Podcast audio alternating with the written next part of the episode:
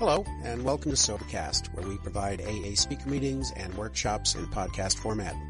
We're an ad-free podcast, and if you enjoy listening, please help us be self-supporting by visiting Sobercast.com, look for the donate link, and drop a dollar or two into our virtual basket. We hope you enjoy the podcast. Have a great day. My name is Denise.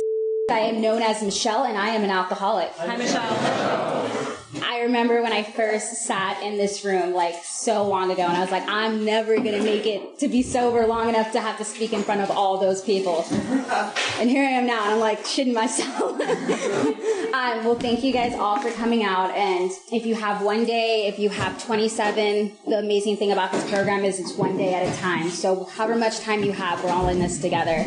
Um, as far as where I was, uh, growing up, I came up from a very poor background. Um, I was very abused sexually, mentally, all of those things by my mother and her boyfriends. At the age of five years old, I saw my sister get murdered, and I was blamed for that because I did not call 911. And so I had a pretty broken relationship with my mother soon after that. And so I grew up with the guilt of thinking that I basically, the, my three year old sister was killed because of me. And so growing up, you know, I was, I just stuck with school. I was super like a teacher's pet. I was totally okay with that. Uh, about 18, 19, I got into a relationship and it was my first serious relationship. And this guy popped the question on top of the Eiffel Tower and I was like, fuck you! so um, I took the ring and it was good. And we moved in and I started drinking. And you know, it, at first it was very casual. It was glasses of wine, few shots. And then I noticed I, I blacked out. I kept blacking out. And I was like, hmm, you know, this is pretty fun waking up in random places with no clothes on. Like, we could write our own stories. Like, you know, we fill in the endings. It was exciting. It was adventurous to be engaged and in love. And yet so lost. And somehow that was exciting too. And, um, you know, we were very abusive to each other, and his family told me at the Thanksgiving dinner table that she refuses to have her son married to someone who will provide nigger babies. And so I kept drinking more and more, said pass the mashed potatoes, and about a week later we broke up. Probably about a month and a half later, I jumped into my next relationship, and that's when my drinking really picked up. Um, this person seemed like everything I never was. He he was popular and he had friends and he went to underground hip hop shows. I was so wanting to be black, cool and black. So I was like, hell yeah, niggas! Like I'm in this bitch, and I like had a forty, no clue what I was doing, and blacked out again. And this progressed from drinking liquor to snorting coke to doing ecstasy and God knows what else. This went on to the point where I become very dependent on him. For example, I would sneak in through his doggy door and I would sleep under his bed. We had like, we called them S and S's and we called it was like sneaky sleepovers. And I would sneak in through the doggy door and I would sleep under the bed from 6 a.m. to 11 p.m. that night. And from 11 p.m. until 6 a.m. the next day, we would just go hardcore on liquor and drugs and everything else. And when we broke up, I just couldn't stop. Um, a couple years later, I, I can't say that I found a bottom that was as intense as other people's. And I never want to compare my story to anyone else's because I know we all have our own struggles. Um, I am partially blind, and when drinking, I drank like a shot, and I slipped off a curb, and the police came out of nowhere. And I was like, hey, hey, hey, I'm blind. Like, I just had a shot. And they're like, get in the car. So, um, I had been arrested for so many drunken in publics that they gave me a court date. And I prayed and prayed that they would not serve me with papers. And I got off the charges. And my therapist was like, I think it might be time for you to go to Alcoholics Anonymous. I'm like, me? I'm good, I'm good. And then, you know, I kept drinking and it kept, it kept, you know, getting worse. And I was like, shit, they said if you get charged within the next year, they can put these charges on you and other charges. And I'm like, I guess it's time. I walked into my first meeting of Alcoholics Anonymous, and I believe my first meeting was the Thursday night college bay. I know y'all know that. Some of y'all mm-hmm. know that. And I was scared shitless. I remember seeing people and being like, none of these people look like me. None of these people know what I've been through. They can they can't compare their stories. They think they're better. The second time I went, I actually listened. And I saw strength and hope and really wanted to better myself. The first three months, honestly, I didn't want to sponsor. I was like, you know what? I can do this on my own. Like, what? You just read the fucking book, do some steps. Like, it can't be that hard. I know myself better than anyone else, right? So it wasn't going so well. and um, I got my first sponsor, which led to a second sponsor. And now I'm in a very healthy relationship with two sponsors, Morley and Simone. And they have changed my life. They listen and they're careful and they're not afraid to push me. And I, I'm not afraid to push myself because I know if I fall, they have me. I can say that this program has given me many things, but what it's really given me is the confidence that I felt like I had when I was drinking. That false confidence. That security blanket. That, oh, I can do anything. I'm the coolest person in the room. And you know, it's so funny because if you really know me, my friends know that they're like, dude, that bitch is crazy. Like, she's crazy. And I'm like, and they're like, you're sober? I'm like, hell yeah.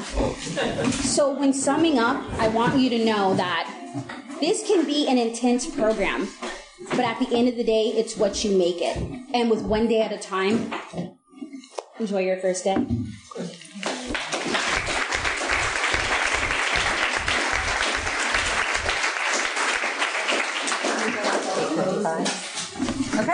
Um, now I'd like to turn the meeting over to Jeremiah.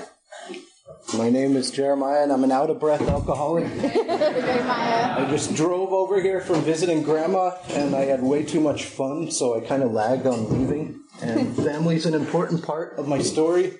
Got a couple of my family members here tonight. Welcome, guys. um, I've been planning out what to say for like two weeks, and then I'm in my car and I'm like, get out of my way, I have places to go. And someone was like following the speed limit on the way here. Like, who does that, right? 25 miles an hour? But I'm really grateful to be here tonight and grateful to be able to share my story, you know, and, uh, I'm grateful that I've been sober for three times longer than I drank now. And that's a fucking miracle. If anything is, um, where do I start? I have a sponsor who has a sponsor. I, uh, kind of sponsor other people, but they've been like out and about doing their thing lately, but I stay open to sponsoring people. I, uh, I show up, I go to meetings, I call people in AA, and I surround myself with sober people. You know, I surf with sober people. I go to shows with sober people. I uh, I travel with sober people, and I go through gnarly shit like deaths with sober people. Like anything you can do in life, you can do with other sober people. Because for me, alcoholism is really isolating. You know, it's like I'm different, and here's why. And uh, I'm here now. Yeah. So I believe I was an alcoholic before I ever drank. You know, I felt different then from the gate. Like you were saying, I uh, I forget. right away, I remember connecting with your story. Something about oh, growing up poor, and I always had like well-off family members, but I also had a poor mom. And I didn't have a dad around, and I had a really important uncle around, but you know, my dad just wasn't there. So all those things were reasons eventually to drink. They were reasons from the gate. I was like, I'm different. Little Johnny has a dad. Little little Sasha has can sit in school and pay attention. I should say school. It's a big part of my story. I was going to open with a joke, a, a thing where I apologize for school being a part of my story, because you know people say that about drugs. Like, sorry, there's drugs in my share. There's that too, lots of drugs. But for me, drugs and alcohol go hand in hand. You know, it was like my first night I recently had a resurfaced memory of going to the bar with my dad when I was like six and drinking. Because I don't know. I just remember this conversation. Like, I'm not going to let him drink. And they're like, Dennis, you can't bring him in here. And he's like, oh, it's cool. He's not going to drink. And then I remember getting kicked out of the bar with my dad when I was six. And, uh, yeah. But my actual first, like, purposeful drink was when I was like 15, you know, 14 and a half, right before, uh, right before high school that summer. I had a joint and a light beer the same exact time, hand in hand. We did the whole like, do you want to do it? I don't know. Do you want to do it? I don't know. Do you want to do it? And finally, one of us said yes. My friend Nishant and I, you know, and uh, we were at his neighbor's house, and I remember being so paranoid, you know, like I didn't even get high or drunk that night, but automatically it's like a switch was thrown. It was like, oh, I found it, you know, like my friend Moshe likes to say it's like getting in a hot tub and you're like, oh. And that's the feeling I got that night. And I remember, like, I wasn't going to roll a joint because the cops were going to find my fingerprints. And so I only drank a half a light beer, you know? But, like, yeah, I was paranoid, but that took care of the paranoia. It was like, I'm cool. And I forgot. Early on, I usually say, like, everyone had a handbook for living, and I didn't. And so that was kind of, I had that thing that I was missing that everyone else had, only my thing was better than your thing, you know? And it was like, I found it. And in the very beginning, my drinking was slow, and I had all these rules. I'm a smart kid. I come from a family of doctors and teachers, and it was like, well, I'm not an alcoholic, and here's why. And drinking's a problem for my dad, but I'm different because I'm too young. Or, you know, all these different, like my uncle took me on a camping trip when I was young, and uh, right, right as I was starting to drink, and he, uh, he had heard that I was smoking weed at the class barbecue, and it wasn't weed, it was just cigarettes. That was my first actual drug drug, but uh, before that it was books and sugar, and those things are both like really addictive. they were both ways I got outside of myself, and kind of jumping from the camping trip to the well, I'll just tell the camping trip story first to stay somewhat linear. but uh, Uncle Roth took me on a camping trip, you know, and he's like, I heard you've been smoking weed. And I was like, I would never do that. Weed makes you stupid, you know? And he's like, Well, you know, your dad was an alcoholic. And he, he cautioned me. The one, one thing I love about him is he's like, Be careful. I'm not going to tell you not to do it, but do your thing. And just know there's this history. And I was like, Yeah, yeah, yeah cool for you, but sucks for dad, but I'm good. I'm me, you know, I'm young. I'm smart. I'm different. So from the get, the gate, it was like, I'm not going to do that. I'm not going to be an alcoholic. I'm not going to be an addict. I'm just a kid. And so, uh, so yeah, early on, I had addictive, I had an addictive personality from when I was like, can remember since I could walk really, because my grandma used to live in the apartment building across from mine, you know, and I would, uh, I'd run over, I'd get up before cartoons were on every Saturday, and I'd run over in my bare feet to grandma's house. She'd leave the door unlocked, and I'd come in. Grandma would still be crashed out, and I'd like turn on the TV, and the American flag would be playing. You know, the national anthem. It's like way before cartoons, before the little boop and all that stuff, and I'd just be like, I need something, you know, like cartoons. Cartoons aren't on. I need something, and I'd like start rifling around for sweets and I'd be like, what's in there, you know? And I'd get up on the counter and then I'd start off with whatever and eventually it was the spoon and the sugar. And it was like, just like alcohol. It was like, I'm just going to have a little spoonful, you know? And I'd skim a little off the top. And then eventually I'm having spoonfuls and cartoons come on and then grandma wakes up and makes oatmeal for me and on the one hand, it was a really cool, fond memory of mine. I love my grandma. I love how nurturing she is. And, you know, yeah. But uh, at the same time, from the gate, it was like, give me some more, you know? And one time, my uncle Daniel gave me, gave grandma to give to me, to give to my mom, a whole box of samples of Flintstones vitamins, and I ate them all that day. Like, all of them. Mom never saw them. And I had like colors all over my mouth, and she's like, Have you been eating candy? And I'm like, No. And I don't remember feeling bad. I don't remember anything bad happening from that, but I just remember like, I can't just have one. I can't just have five. I gotta keep just one more, just one more. And the cool thing is now I'm that way with a lot of things like surfing, you know, one more wave. just one more. Or I'll be at a show taking pictures and I'm like, just five more minutes or whatever. But from the gate, I've always been an escapist, you know, and, and fast forward, I have a literature degree now. That's kind of part of the punchline. But from the gate, I also read. I was tested at college level in like grade school. No joke. So I've always read novels and I would just like be in the top bunk in the dark reading with the book up against my face. My mom would be like, You're gonna wreck your eyes. And I have glasses now, so I guess mom was right. But it was an escape, you know, and, and I still love reading to this day. And I fancy myself a writer a little bit. I'm also a procrastinating perfectionist. So I kind of need a fire under me to write, but when I do, there's something amazing about the writing process. It's an escape for me today. So yeah, 40 minutes is a long time, you know? always, I never have enough time because it's like, how long do I talk about alcohol? How long do I talk about recovery? That's the crazy thing about being sober for 17 years is like, do, what, which came first and what keeps going?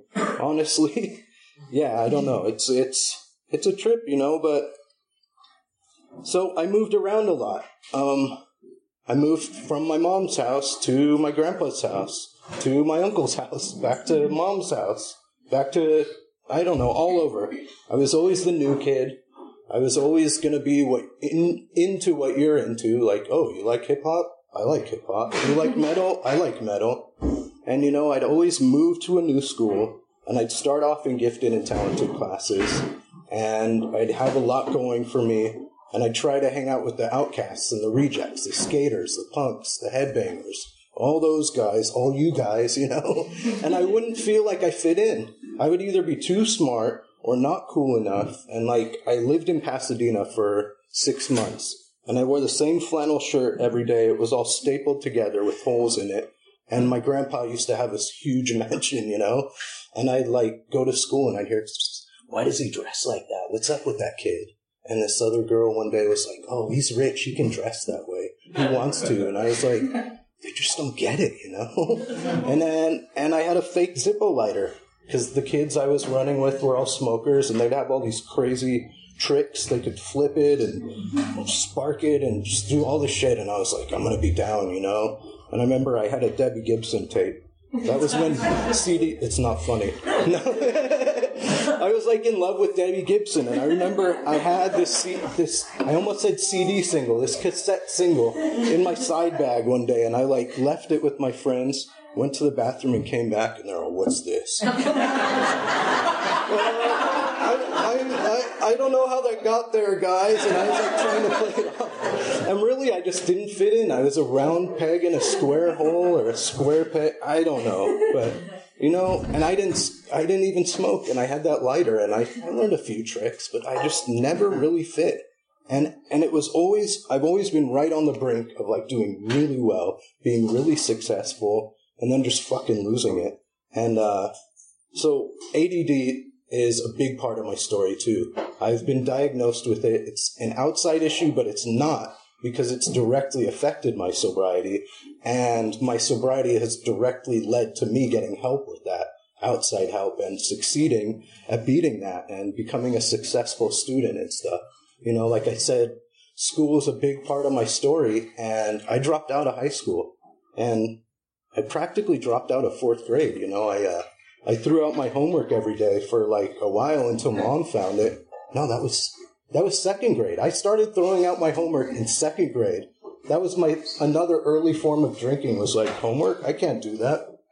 And it wasn't alcohol yet, but it was just one more lie. One more lie. One more day I'm going to throw out my homework. And I got caught.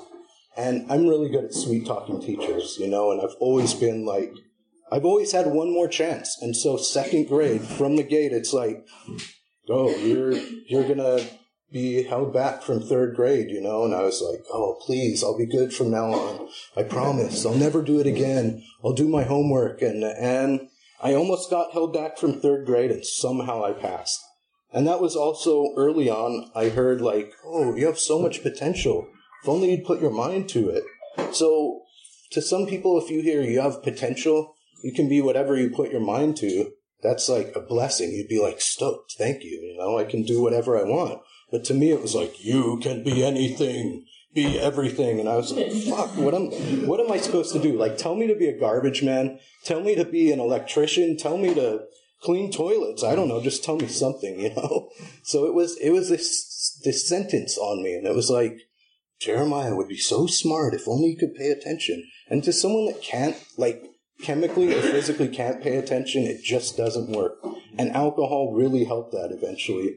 And actually, white powders helped that eventually too, because I self medicated and I draw the best drawings, but then, like, I would not be able to stop it good enough.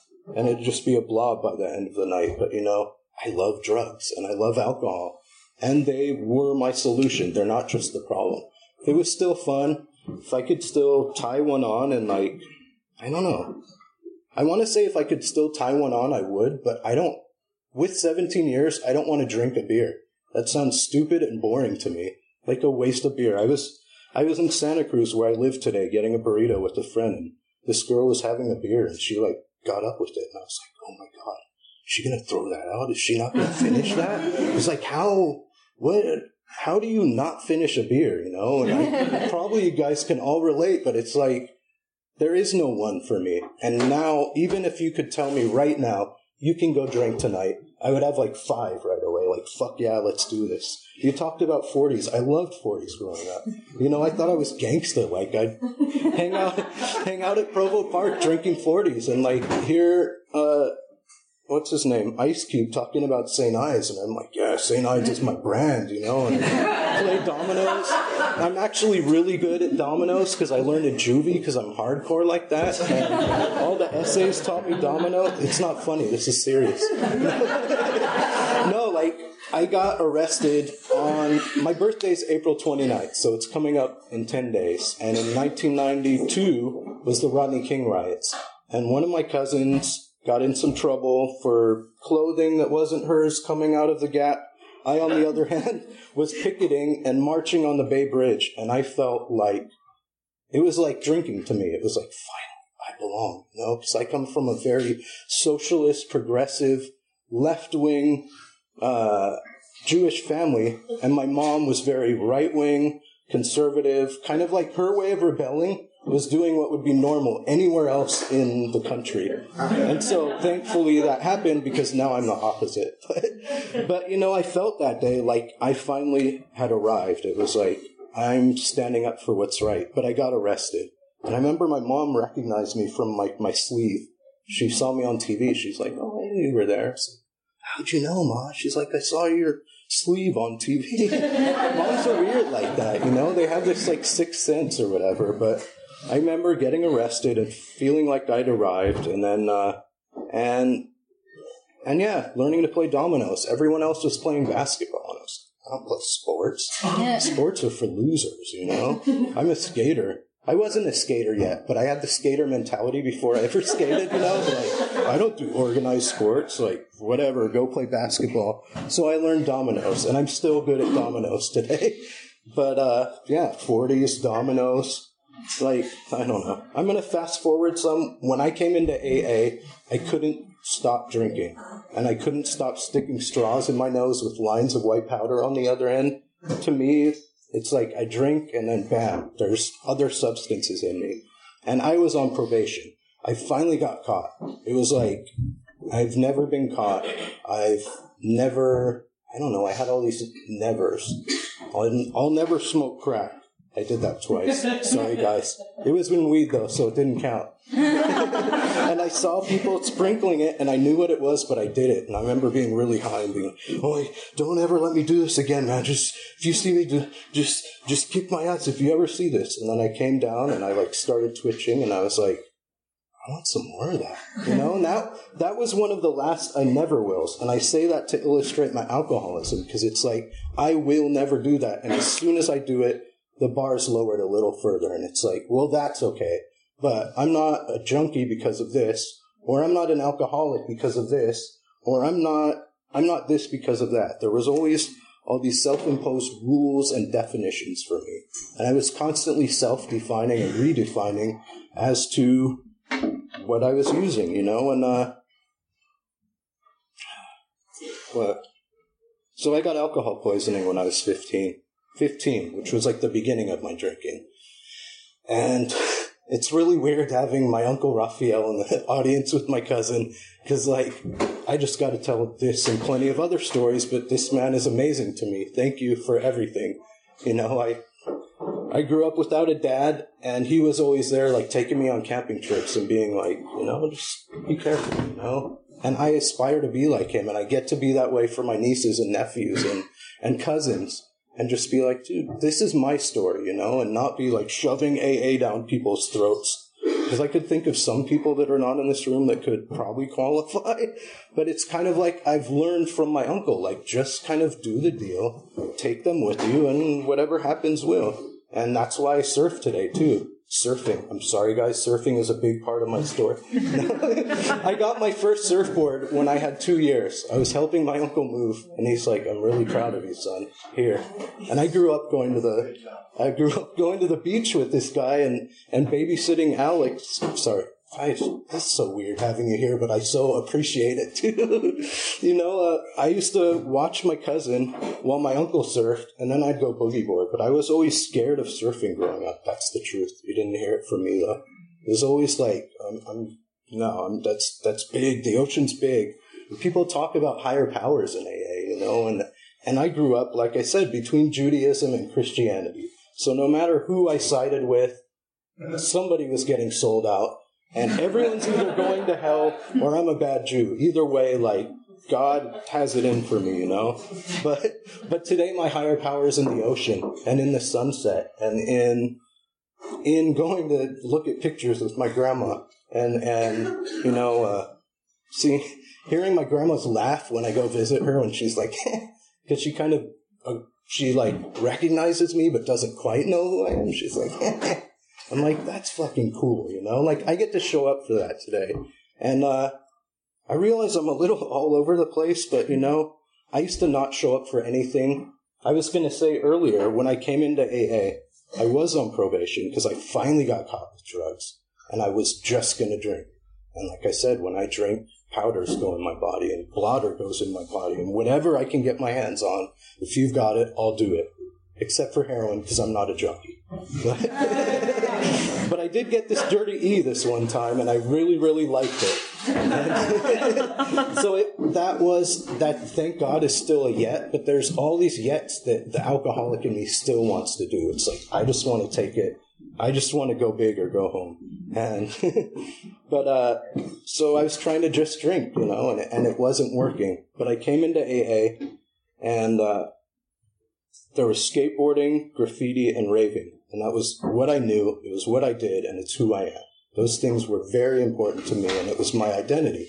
So those things all are still important to me in their own ways, but like, it came to a point where I was like, I have to be willing to give all those up. And it wasn't like I gave them all up right away, but it was like, if skateboarding is going to stand in the way of me getting sober, I'm willing to give it up. And that's big for me. I grew up in Berkeley with no car and no need for a car. I just skated everywhere, you know, and, uh, and graffiti, I still write on paper. And I actually took part in a art show at a friend's house the other day. He's a graffiti artist. And, uh, I take pictures now. I go to crazy old abandoned buildings and stuff, and I still get that gritty, like, urban feeling, you know, but, but it's taken on a new form in my life. And the concrete hurts, so I surf now. I actually still skate a little bit, but you know, I have a car now. I can drive to the beach. I live in Santa Cruz, and uh, I'm like trying to condense this into the usual like 15 minute format, but I don't know. I was I was also going to take notes just in case I like lose track or whatever of where I am, but yeah, it is what it is, you know, and uh, it's just amazing. It's such a ride, and I've been going through a tough time lately. My family's been going through a tough time lately. And about every five years of my sobriety, there's this time where I'm just like, I didn't fucking get sober for this. You know, when life gets really, really serious and I want to check out. I want to quit AA. I want to drink, but I don't want to drink. And I just, I got to do something, right?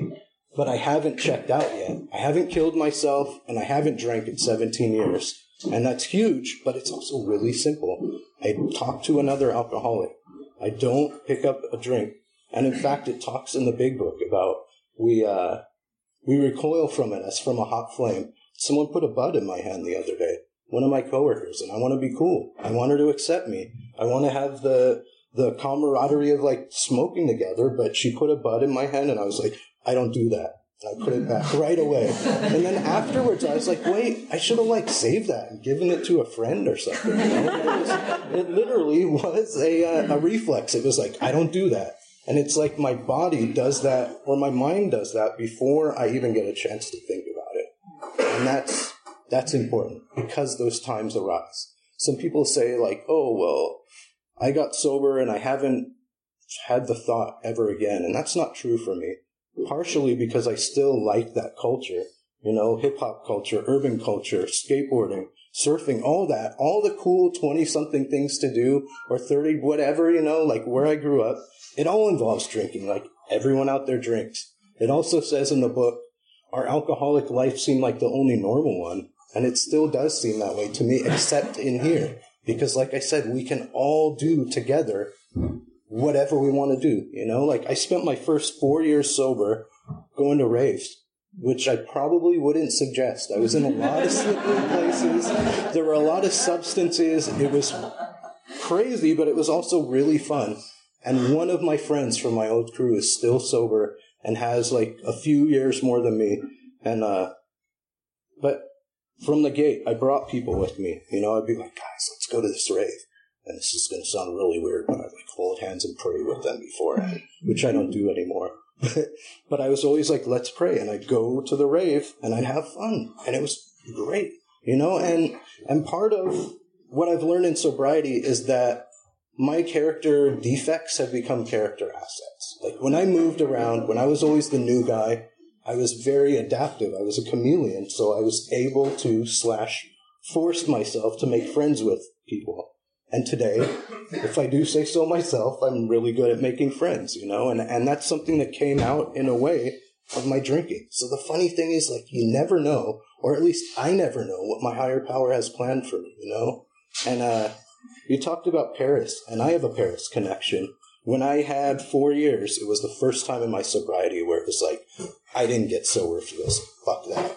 Because when I had three years, no, when I had four years, I hooked up with this girl who was new in AA, and uh, she is to this day my longest relationship. But for a while, we were just madly, madly in love, and I knew she was the one. Like this is it. Like I found her, you know, and. Uh, and I was also going to move to Hawaii because I had already at that point fallen in love with surfing, and every surfer goes to Hawaii.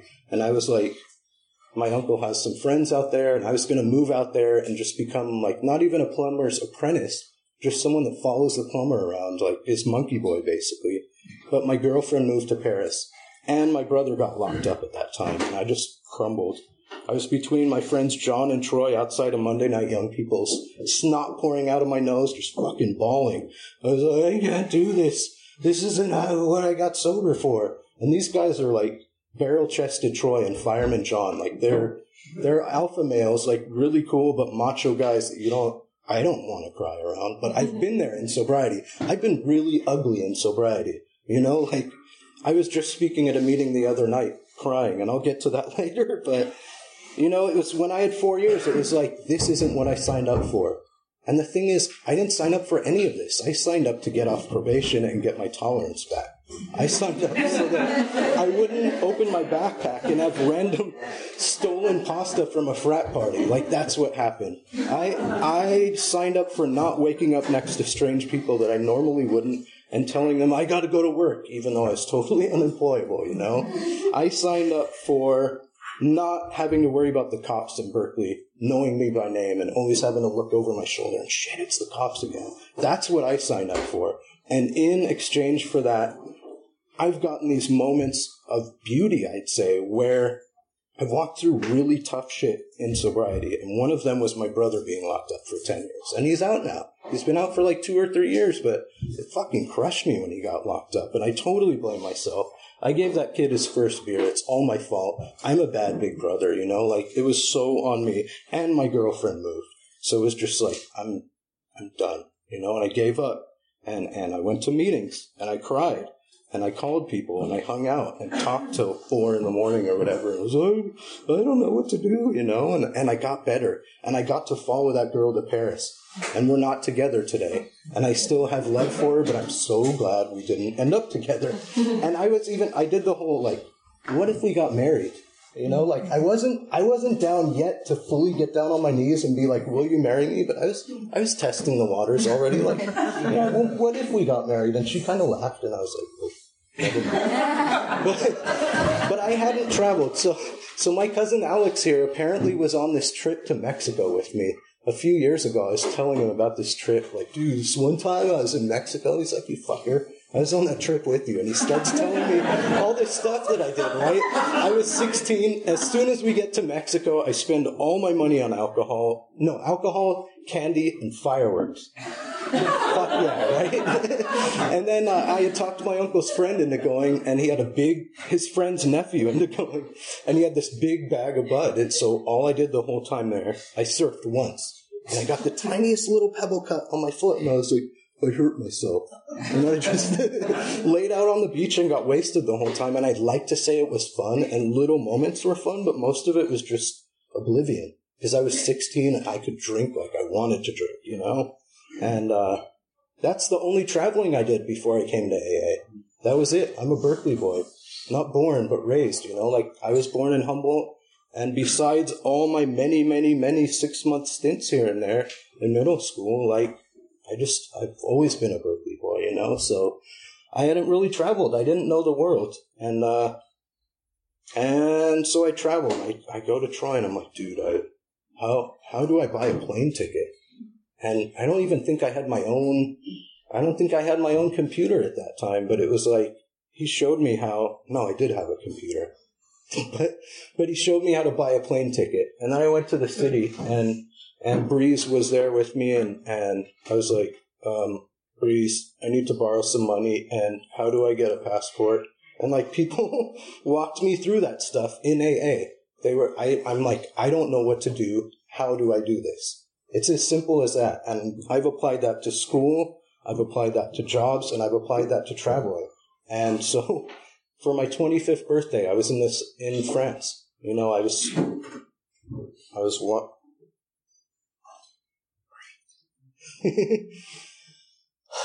I was on the River Seine watching the Notre Dame Cathedral float by in the moonlight. It was romantic as hell, and the girlfriend and I had a fight. It was horrible, but I was just like, I fell in love with myself and I fell in love with God on that trip, you know?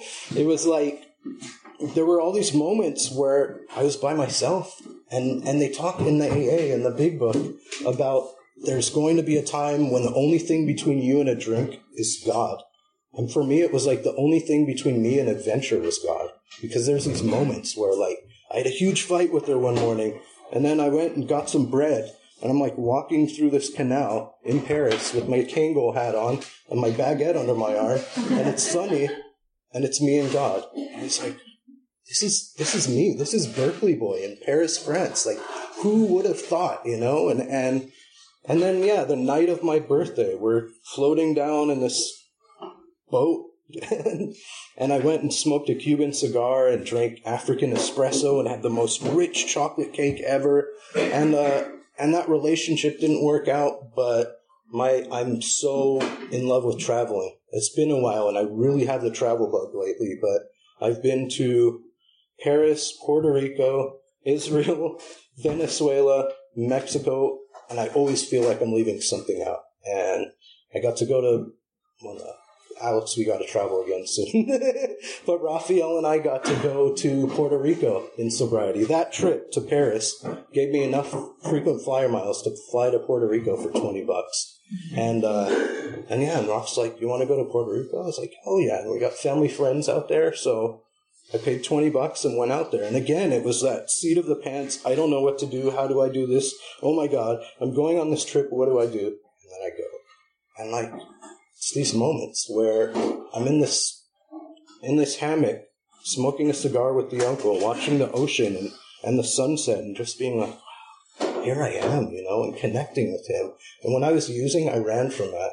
Like he was always there for me, but I didn't I wasn't there to have him there for me, if that makes sense. I always had the option of having a father figure around, but I just didn't have a dad, so I was running. And I had a mom, so I was running, you know, and, and then my stepdad came around, so I was running. But, in sobriety, I have gotten reparented by my uncle and my aunt, you know, and I, they're amazing to me. He's like my best friend and my buddy, and he really nags me sometimes, but that's what father figures do, you know, and we surf together and, and, and we went to, uh, we went to Alcatraz Island for Thanksgiving for the Native American powwow two years ago. And he's been asking me for years. And finally I was like, dude, we gotta go. So I went. I got up at four in the morning or something. The three of us went and it was just amazing, you know, and, and, and that's what I get to stay sober for today. And I've had a shit ton of death in my life. Like it's really fucked up. When I had six years, my mom got cancer, my aunt got cancer, and my 14 year old sponsee committed suicide by ODing on antidepressants. And that was another moment, another long moment, a moment like months where I was like, I didn't get sober for this. Fuck that. Fuck AA. Fuck everything. I'm done. You know, and, and, but AA carried me. I had a lot of phone numbers. I went to a lot of meetings and people knew me they're like, this kid needs help, you know? So right away, there was like six people outside of my door and, uh, yeah, it's hard stuff to talk about and hard to live through, but my mom didn't make it because God was going to heal her.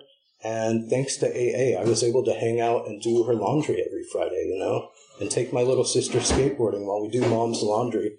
And, uh, and I hated my mom growing up. I threw things at her. I also loved her deeply, but I couldn't stand her. She always had these fucking rules, you know? and I couldn't listen to rock and roll because it's satanic. And I can't watch Scooby Doo because it's satanic and all this stuff that just other reasons why everyone else is better than me and I'm not like you because I can't do what you can do. And, uh, yeah, I've gotten to make amends in sobriety for that. And I've gotten to be a son to my mom and to my aunt and uncle and a cousin and a brother to my cousin. And, and it's big, you know, and I'm really lucky for that. Like, it's easy for me to look at what I didn't have that made me run, but I have a lot today and I have had a lot and I've also lost a lot in sobriety, but it, it hasn't been enough for me to drink, you know, and, uh, is it really that time already? Mm-hmm. Whoa. So really quick, trippy story rainbows are really important to me, right? When I had like, when I had five years sober, my mom had nagged me for two years, like, you gotta go on this free trip to Israel. And I thought it was gonna be some crazy religious thing and they were gonna get me, you know? So I was like, yeah, whatever, mom. And I found out my friend Moshe had gone on the trip. So I was like, wait, what? It's a real trip? I'm gonna go. So I went and I got to go with Moshe. He was the, the group leader of the trip I was on, you know, and it was amazing. And I went to Israel. We'll backtrack a little. My uncle was sick at that time. He had nerve sheath cancer, and I reached a plateau in sobriety where it was like, I didn't get sober for this. Or no, let me rephrase that. It wasn't I didn't get sober for this. It's like I got sober for this, but what's next? You know, it's like I want to go to school, I want to help people, but how and for what? I knew I wanted to be an EMT or a nurse. So we go to see my uh, my uncle in the hospital, and there's this there's this place that I'm becoming all too familiar with. It's this place on people's deathbeds where you're like, what do you talk about? Oh, what's up? What are you going to do next week? Like, how's it going? We already know all those answers. So I just started talking to him about surfing. And then I was like, yeah, you know, I, I got to do something. I want to help people. What do I do? I want to be a nurse or an EMT. And people started chiming in and they're like, oh, well, if you're a nurse, then the pay sucks at first. And if you're an EMT, then the hours are going to be long. And my uncle laughed at me and he looked through me, not at me. He looked to wherever you go when you die. And he was like, don't listen to them. They're your family. You can do whatever you want if you just put your mind to it, you know? And that's exactly what I heard as a little ADD kid. You can do whatever you want if you just put your mind to it. But it was a curse then. And those were my uncle's last words to me. And his funeral was a little while after that, you know? And, uh, I was just thinking how, how wrong this world is, you know? How I'm the alcoholic. I'm the addict. I'm the one that fucked up so much in life and my uncle's dead and that's not right. And right when they started lowering him in the ground, a rainbow spread across the sky because it started raining.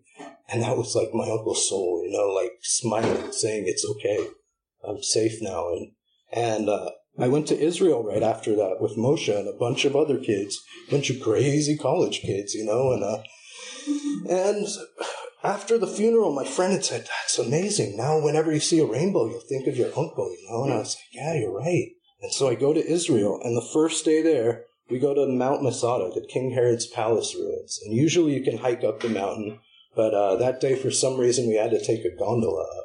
So I go up the gondola, there's like six people in it with me. So I get out of the gondola, all of a sudden I'm alone. It's that place of solitude again. It's me, God, and traveling and it starts raining and there's a rainbow across the sky and i'm like right where i'm supposed to be and it's like can do this i'm where i'm supposed to be so yeah i just don't drink when people die and i don't drink when i get a diploma and I don't drink when I go to the club, and I don't drink when I surf. And that might sound really simple, but the secret is it actually is. If I don't pick up that first drink, I can go through anything in life. And what I get is so much more than what I came in here for. So, yeah, um, thank you all for being here. Thanks for keeping me sober.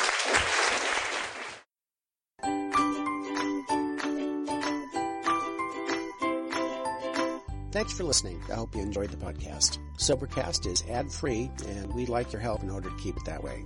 So if you'd like to help us be self supporting by pledging a dollar to a month, visit Sobercast.com and look for the donate links. Thank you very much.